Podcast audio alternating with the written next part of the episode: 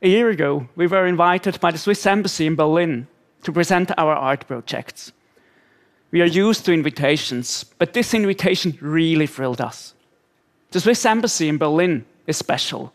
It is the only old building in the government district that was not destroyed during the Second World War, and it sits right next to the Federal Chancellery. No one is closer to Chancellor Merkel than the Swiss diplomats. The government district in Berlin also contains the Reichstag, Germany's parliament, and the Brandenburg Gate. And right next to the gate, there are other embassies, in particular, the US and the British embassy. Although Germany is an advanced democracy, citizens are limited in their constitutional rights in its government district. The right of assembly and the right to demonstrate are restricted there. And this is interesting from an artistic point of view. The opportunities to exercise participation and to express oneself are always bound to a certain order and always subject to a specific regulation. With an awareness of the dependencies of these regulations, we can gain a new perspective. The given terms and conditions shape our perception, our actions, and our lives. And this is crucial in another context. Oh, Over the last couple of years, we learned that from the roofs of the US and the British Embassy, the Secret Services have been listening to the entire district, including the mobile phone of Angela Merkel. The antennas of the British GCHQ are hidden in a white cylindrical radome, while the listening post of the American NSA is covered by radio transparent screens. But how to address these hidden and disguised forces? With my colleague, Christoph Wachter, we accepted the invitation of the Swiss embassy. And we used this opportunity to exploit this specific situation. If people are spying on us, it stands to reason that they have to listen to what we are saying. on the roof of the Swiss embassy, we installed a series of antennas they weren't as sophisticated as those used by the Americans and the British. they were makeshift can antennas, not camouflage, but totally obvious and visible. The Academy of Arts joined the project, and so we built another large antenna on their rooftop, exactly between the listening posts of the NSA and the GCHQ. Never have we been observing such detail while building an art installation. A helicopter circled over our heads with a camera registering each and every move we made. And on the roof of the US Embassy, security officers patrolled. Although the government district is governed by a strict police order, there are no specific laws relating to digital communication. Our installation was therefore perfectly legal, and the Swiss ambassador informed Chancellor Merkel about it. We named the project can you hear me? the antennas created an open and free Wi Fi communication network in which anyone who wanted to would be able to participate using any Wi Fi enabled device without any hindrance and be able to send messages to those listening on the frequencies that were being intercepted. Text messages, voice chat, file sharing, anything could be sent anonymously. And people did communicate. Over 15,000 messages were sent. Here are some examples. Hello world, hello Berlin, hello NSA, hello GCHQ. NSA agents, do the right thing, blow the whistle. This is the NSA. In God we trust, all others we track.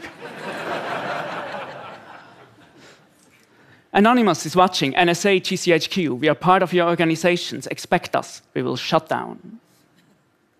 This is the NSA's Achilles heel, open networks. Agents, what was the story of yourself? Will you tell your grandchildren? At NSA, my neighbors are noisy. Please send a drone strike.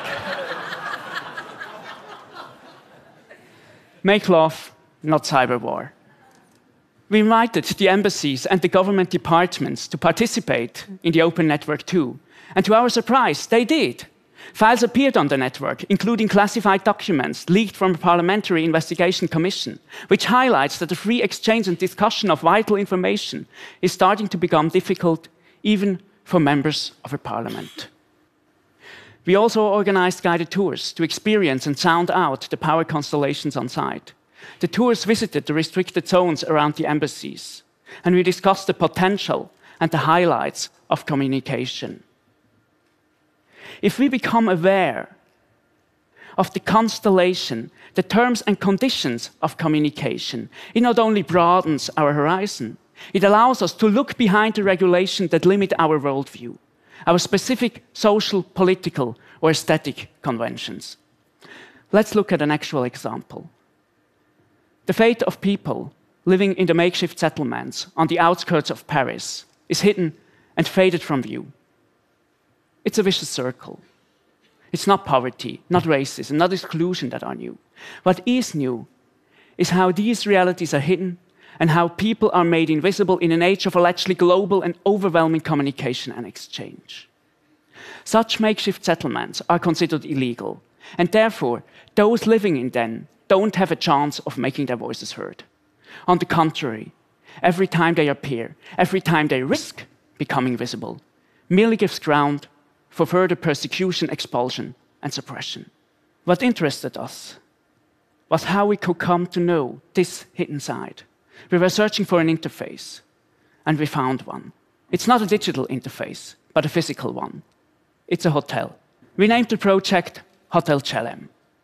Together with Roma families, we created several hotel gelems in Europe, for example, in Freiburg in Germany, in Montreuil near Paris, and also in the Balkans. These are real hotels people can stay there. But they aren't a commercial enterprise, they are a symbol. You can go online and ask for a personal invitation to come and live for a few days in the Hotel Gelem, in their homes, eating, working, and living with the Roma families. Here, the Roma families are not the travelers, the visitors are. Here, the Roma families are not the minority, the visitors are. The point is not to make judgments, but rather to find out about the context that determines these disparate and seemingly insurmountable contradictions. In the world of globalization, the continents are drifting closer to each other. Cultures, goods, and people are in permanent exchange. But at the same time, the gap between the world of the privileged and the world of the excluded is growing. We were recently in Australia. For us, it was no problem to enter the country. We have European passports, visas, and air tickets. But asylum seekers who arrive by boat in Australia are deported or taken to prison. The interception of the boats and the disappearance of the people into the detention system are veiled by the Australian authorities. These procedures are declared to be secret military operations. After traumatic escapes from crisis zones and war zones, men, women, and children are detained by Australia without trial, sometimes for years. During our stay, however, we managed to reach out and work with asylum seekers who were imprisoned, despite strict screening and isolation. From these contacts was born an installation in the art space of the Queensland University of Technology in Brisbane. On the face of it, it was a very simple installation.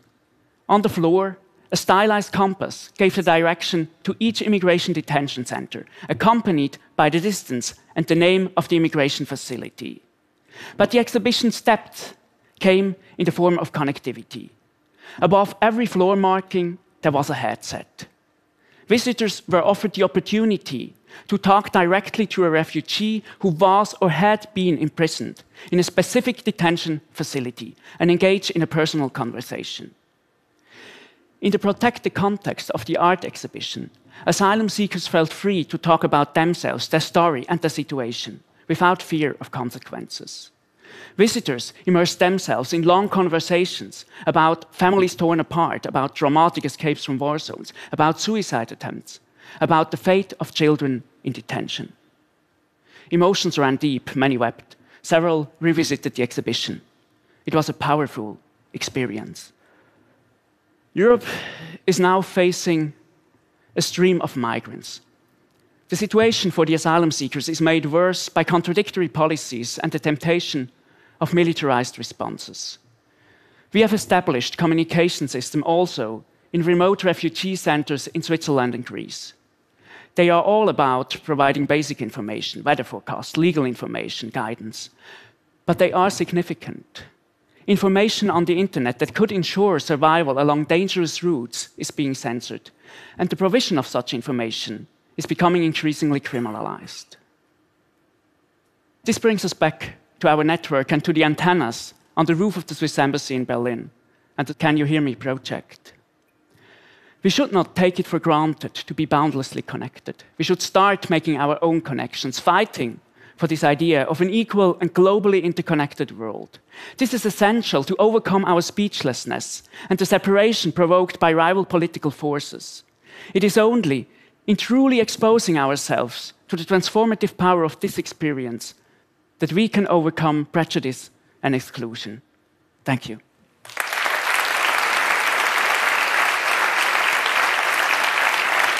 Thank you, Mathias. The other half of your artistic duo is also here. Christoph Wachter, come on stage.